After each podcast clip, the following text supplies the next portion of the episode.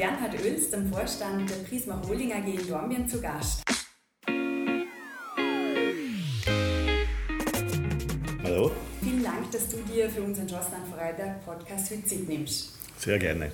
Ähm, zum Einstieg wäre es super, wenn du dir mal kurz vorstellen könntest, wo du aufgewachsen bist, wie du aufgewachsen bist, wo du heute lebst und wie die Lehre so ausschaut. Das Leben schaut gut aus, das vorab. Äh, ich bin Dorabierer, Ur-Dorabierer, also elterlicherseits sowohl von Vaterseite wie von Mutterseite. Bin sehr stolz drauf natürlich. Äh, hier habe ich das Glück, dass ich dann irgendwann einmal weggekommen bin. Äh, als ich in, in Dornbirn die, die Schule gemacht, Volksschule, Gymnasium in Dornbirn, das beste Gymnasium der Welt, in der Stadt natürlich.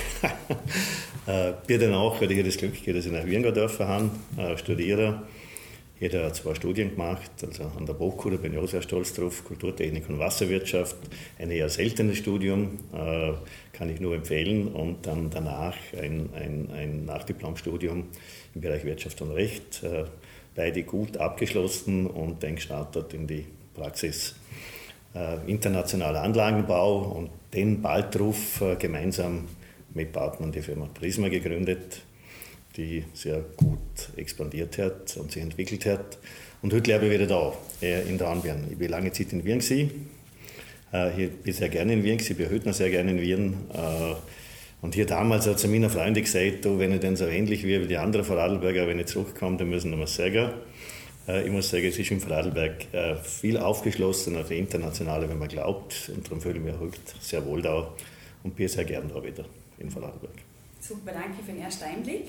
Äh, bleiben wir noch auf der persönlichen Ebene. Was war in deiner Kindheit eines von deinen prägendsten Erlebnisse, wo du dich daran erinnerst? Ja, ich muss sagen, das sind so viele schöne Erlebnisse gewesen. Äh, wenn man darüber nachdenkt, äh, ich habe eine extrem schöne Kindheit hier. Ich bin in einer großen Familie aufgewachsen.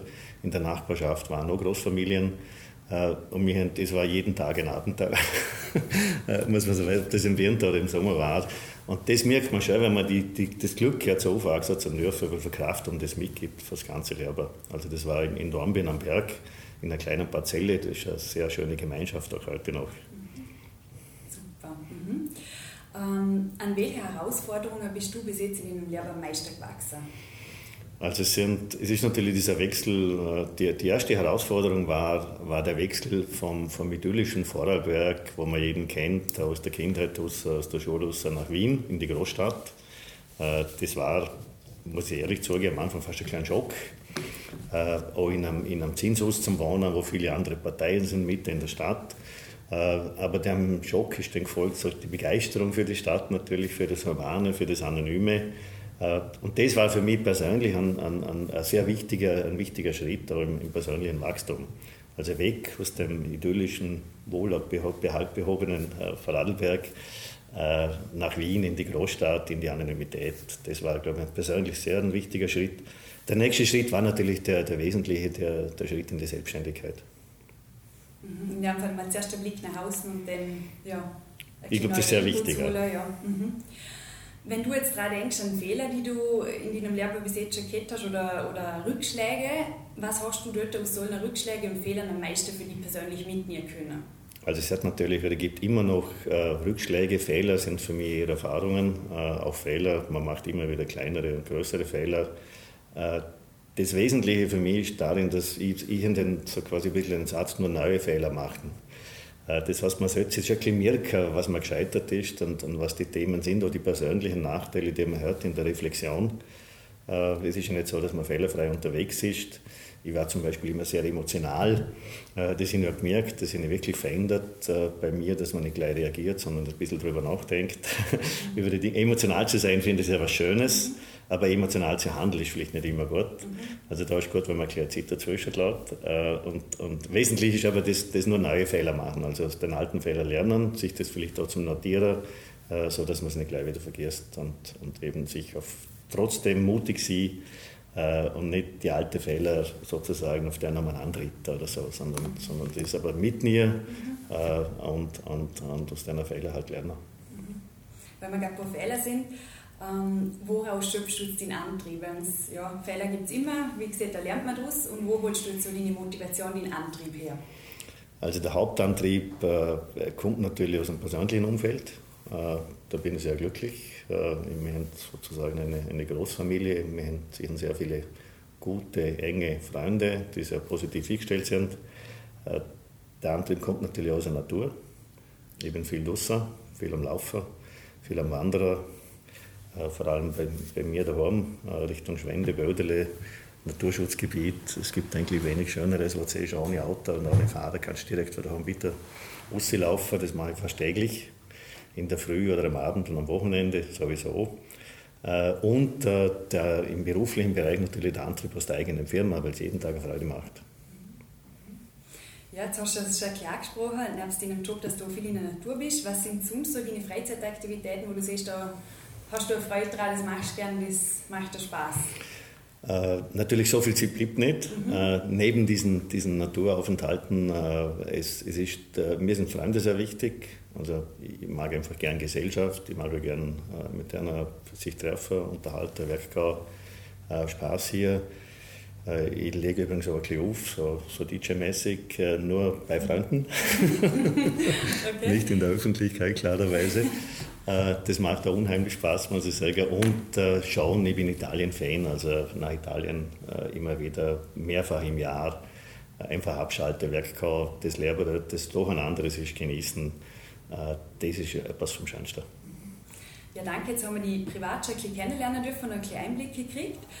Ähm, dein beruflicher Anfang, wie hat das ausgeschaut, wie hat das alles gestartet und was waren am Anfang so deine größten Learnings, wo du siehst, die hast du nie mehr vergessen? Ja, also ich war, ich war nach, der, nach der Uni in einem Ingenieurbüro und dann in einer internationalen Anlagenbaufirma. Bin da sehr viel unterwegs gewesen. Äh, war da in der Umwelttechnik äh, tätig und ich habe dann relativ schnell einmal gespürt, na, das ist nicht mies. Und das finde ich ganz wichtig, äh, dass, man, dass man da Reflexion hat, äh, vor allem wenn man startet sozusagen ins berufliche Leben hinein, dass man nicht gleich aufgibt, ist wesentlich. Das sind ich auch ein bisschen durchgezogen drum, obwohl es mir nicht so gefallen hat. Äh, und dass man dann aber so ehrlich ist und sagt, du, das ist es nicht, ich traue mir was Neues angehen. Äh, und das war was für der wesentliche Learning, zum sagen, ja, diese Entscheidung fälle ich, wenn du gut aufgehoben wirst, äh, ich gehe völlig in ein Abenteuer rein. Das war damals so die Vorphase der Prisma. Das war dieser Schritt, der mich natürlich heute noch freut, dass er mich damals traute, das zu machen. In dem Fall würde ich sagen, du ein erster Schritt bist du jetzt so beruflich dort angekommen, wo du bist, oder hat da auch noch mehr dazu gehört? Also das war dieser Schritt und das waren Personen im Umfeld. Äh, wir haben ja heute äh, in der, in der Holding, in der Aktiengesellschaft drei Aktionäre, die waren de facto vom Anfang an dabei und dieses persönliche, diese Verbundenheit zu der Person, die ist einfach extrem wichtig. Äh, die, die Partnerschaft, das glaube ich, alleine Dinge zu machen ist schön, aber in Partnerschaften ist es noch viel, viel schöner. Und das ist schon eines der Erfolgsgeheimnisse, diese Partnerschaft mit diesen zwei Personen, Hermann Metzler und Paul Sutterlütti schon bekannt, äh, die mich bis heute begleiten. Super. Was ist so etwas, was dich am meisten in einem Job fasziniert? Ja, das ist die Vielfalt, die tägliche Herausforderung, äh, die Gestaltungsmöglichkeiten, die wir haben. Und das sind vor allem die Menschen, mit denen ich da zum Tun hier. Weil das Wesentliche ist, dass du einfach zulässt. Wir haben ja über 1000 Unternehmen, äh, Institutionen an den fast 40 Standorten. Ich bin sehr viel unterwegs und das ist einfach immer spannend, wie das andere machen.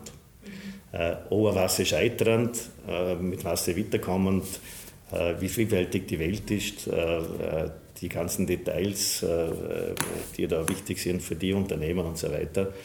Und wenn du gut zuhörst, kannst du einfach extrem viel lernen und das ist jeden Tag spannend. Du lernst also sehr viel täglich dazu, wenn du ein bisschen zulässt.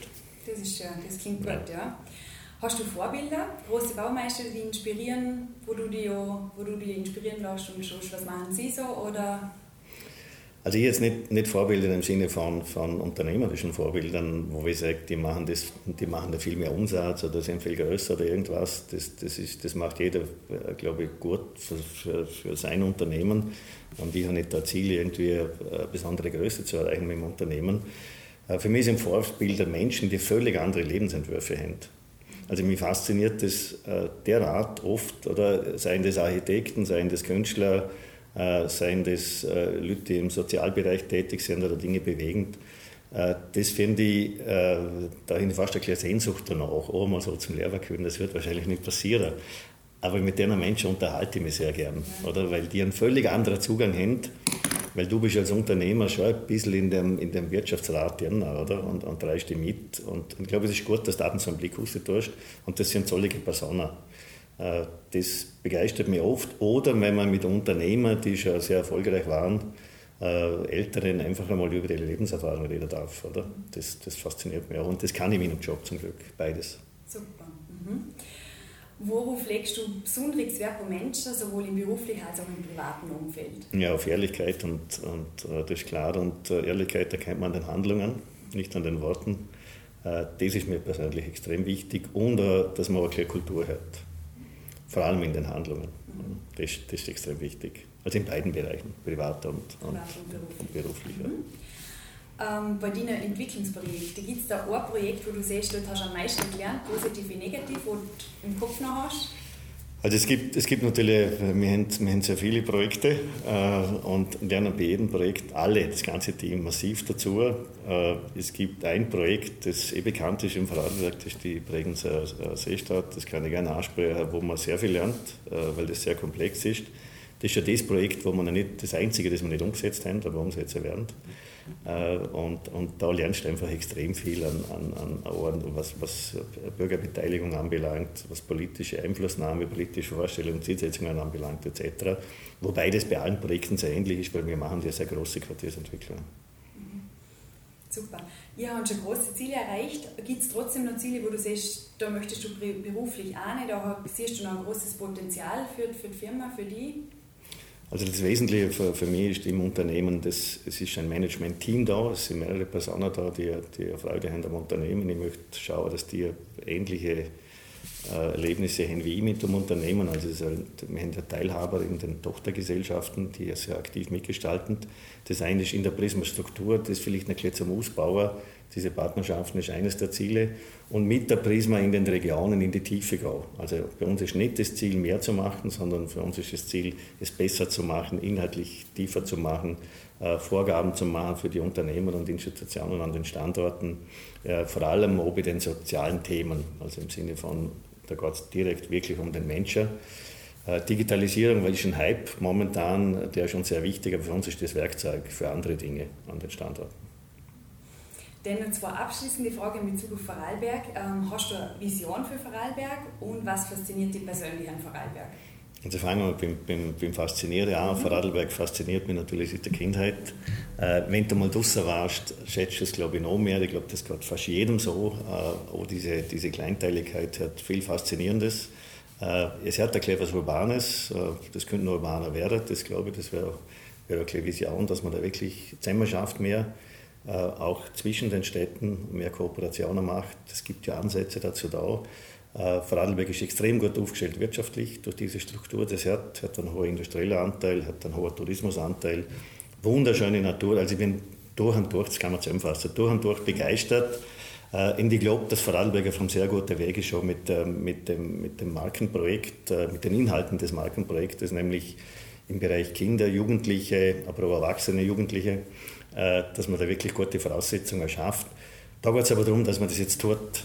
Also ich glaube, das ist ein guter Ansatz, äh, wo mich auch begeistert und wir versuchen mit der Prisma da auch Beiträge zu leisten. Super, das ist ein schöner Abschluss. Vielen, vielen Dank, Bernhard, dass du dir für den Chancen an Vorarlberg Podcast für Zeit hast und unser deine beruflichen und privaten Lehrbarkeit erzählt hast. Dankeschön.